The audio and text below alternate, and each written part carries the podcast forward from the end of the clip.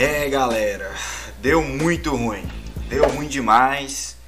E é dessa forma que começa mais um episódio do Cruzeiramento. Eu acredito que esse seja o episódio 111, né, que a gente está chegando aí, um tempinho já. E de todos os episódios que eu fiz, hoje talvez foi uma das derrotas mais patéticas, podemos dizer assim, né, de todas as partidas. Esse 3 a 0 de hoje foi bem isso que eu falei mesmo, bem patético. Acho que é dessa forma que tem que ser descrita e passada aqui para vocês que eu achei da partida, né? Então, sem mais delongas, já vou adentrar no assunto logo do jogo e tal, sempre falando aquela parada, se inscreve, dá like, essas coisas.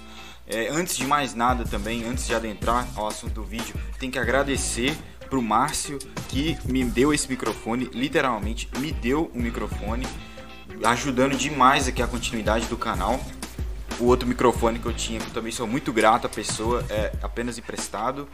É, e esse, de fato, o meu primeiro microfone, assim, melhor e tal, com a qualidade um pouco melhor. Então, muito obrigado, muita gratidão por esse presente. Infelizmente, o primeiro episódio dele é dessa partida, né? Essa partida pífia do Cruzeiro. O Luxemburgo é, tinha oportunidade já de mexer na equipe do início, né? Dar oportunidade para jogadores aí que não vem jogando tanto e que talvez precisam ter mais minutos para ter uma análise mais bem feita, para saber se a gente fica com eles, para saber se não ano que vem, né? Mas não.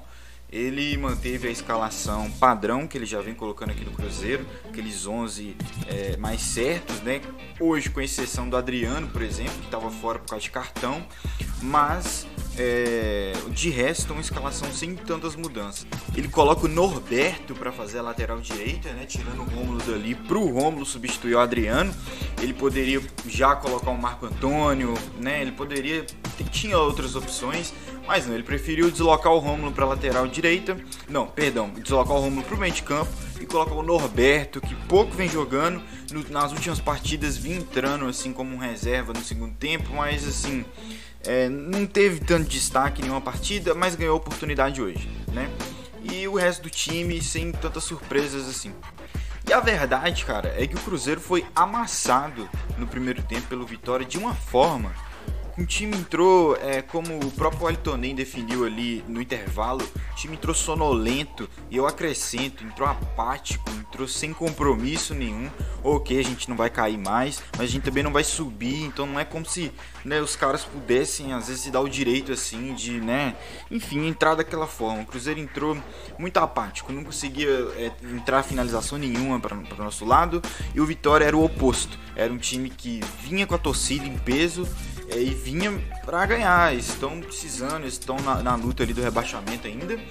E é isso, cara. O Cruzeiro foi literalmente amassado em três oportunidades, três gols assim, é, bem de imposição mesmo de um time da casa e tal. É, acho que destaque pro terceiro gol, né? Que o Norberto de forma. Acho que o segundo não, terceiro não, segundo gol, que o Norberto de forma patética, essa é a grande palavra desse episódio, é, não consegue marcar o jogador do, do, Vitória, né? Que dá sequência ao lance e é gol do Vitória. Eu acho que tem uns caras que já tinham mostrado pro Luxemburgo ou pro torcedor em si que não merecem, não tem condições de estar aqui. E o Norberto era um deles, na minha visão.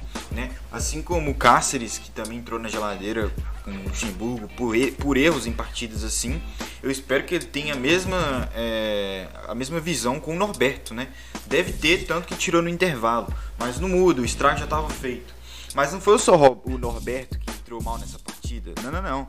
Teve uma penca de jogadores que fez uma partida talvez a pior com a camisa do Cruzeiro. Jogadores até que não costumam jogar tão mal assim, né? E que foram muito abaixo da crítica. Outros que já estão, é, de certa forma, acostumados a jogar mal, mas é, não muda, de certa forma, ainda é, é péssimo, né, pro Cruzeiro. O Rômulo, por exemplo, que vinha de se, destac se destacando, não, mas vinha fazendo partidas ali ok, né? Partidas honestas ali na lateral. No meio de campo, prova que realmente não é a melhor posição para ele hoje em dia. Por incrível que pareça, por mais que ele tenha jogado anos e anos no meio de campo, hoje parece que ele não tem a intensidade, precisão para jogar ali no meio de campo. Ele sempre fica muito, né? Sempre muito mal, sempre errando demais, é, incomoda demais o torcedor, incomoda quem está assistindo, né? Próprio Giovani, que também não fez um, um bom primeiro tempo, o Vitor Leque também, que errou tudo que tentou, né? É um garoto e tal, mas estou aqui falando também, o Vitor Leque errou tudo que tentou. O senhor Elton Nem, que não é a primeira partida ruim que ele faz, já vem fazendo partidas ruins há algum tempo. Teve uma quebra aí contra o Brusque, que fez uma boa partida, mas já vinha numa queda de rendimento e hoje mais uma vez, né, muito mal. É, sem posição, né? Ele não tem mais, ele não é mais um ponta espetado. Ele sempre tenta centralizar e tal, mas enfim, às vezes é, acontece como no jogo de hoje, que ele fica muito sumido, né? E quando ele tenta aparecer, ele aparece para dar algum passo que não ajuda em nada, não tem nenhuma objetividade e tal. Então, um primeiro tempo muito ruim do ataque do Cruzeiro. Do Thiago também, que fez o gol contra, né? Mandou mal demais ali na área e fez o gol contra e fez um primeiro tempo ruim assim como os outros que eu citei aqui. E o Thiago é um dos que eu quis dizer que não é acostumado a jogar tão mal assim. Né? Vocês podem não gostar do Thiago, mas o Thiago é um cara que é, vinha jogando muito bem né, no Cruzeiro nas últimas rodadas aí, era um dos que estava salvando ali da frente. Né? E hoje fez uma partida completamente abaixo da crítica. É, eu achei correta a atitude do Vanderlei de já mudar quatro no intervalo. O time levou um sacode, não viu a cor da bola praticamente, finalizou sempre de fora da área e mal, né? É, nada mais justo do que ter essa mudança drástica, né? Mas essa mudança drástica tinha que já vir é, do primeiro tempo, né, na escalação inicial. É isso que o Luxemburgo né, não entendeu de cara ali, precisou levar um 3 a 0 na lomba para né, no lombo, quer dizer, para desconfiar, né, e ver que o time precisava de caras novos ali. Colocou no segundo tempo o Vitor Roque, que era um dos que eu tinha até colocado ali numa escalação provável, né, pensando se o Luxa mexesse muito na equipe. O Vitor Roque era um dos, um dos que eu apontava que poderia entrar entrou, não como titular, mas entrou, né? Fez o que pôde ali, tentou contribuir da forma que pôde ali no campo, mas nada espetacular também. Mas um jogo perdido também, né? A gente sempre tem que dar esse destaque.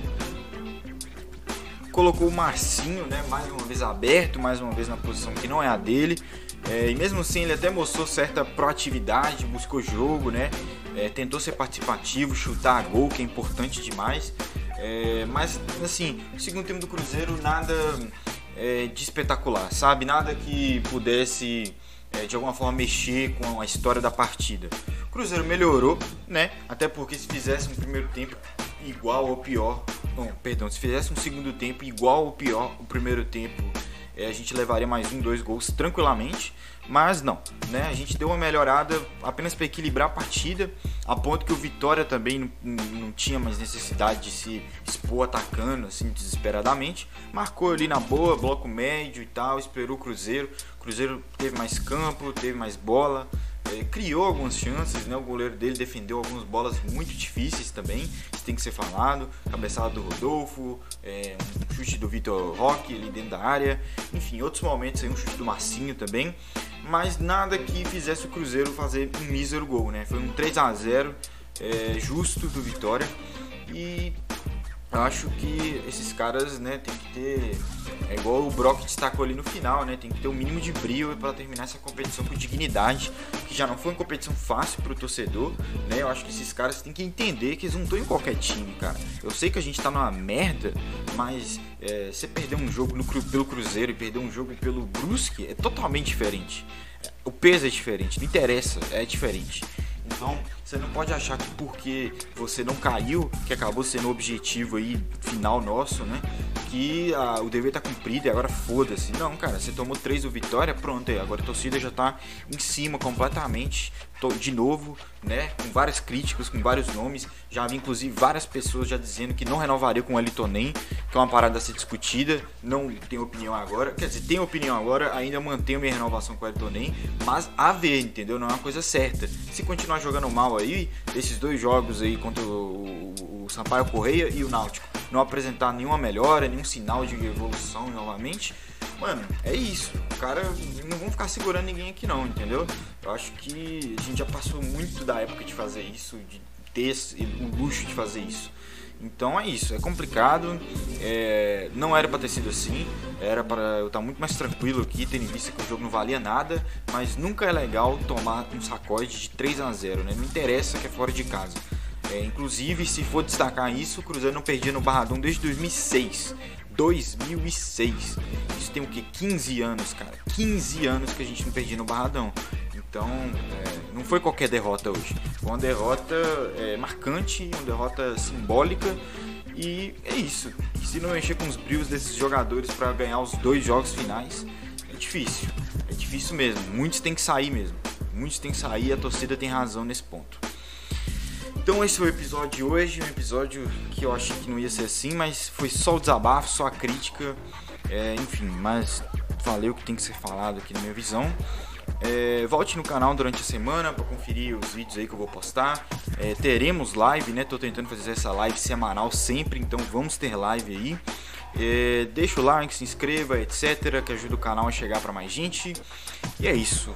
Toma jeito, Cruzeiro, e até a próxima.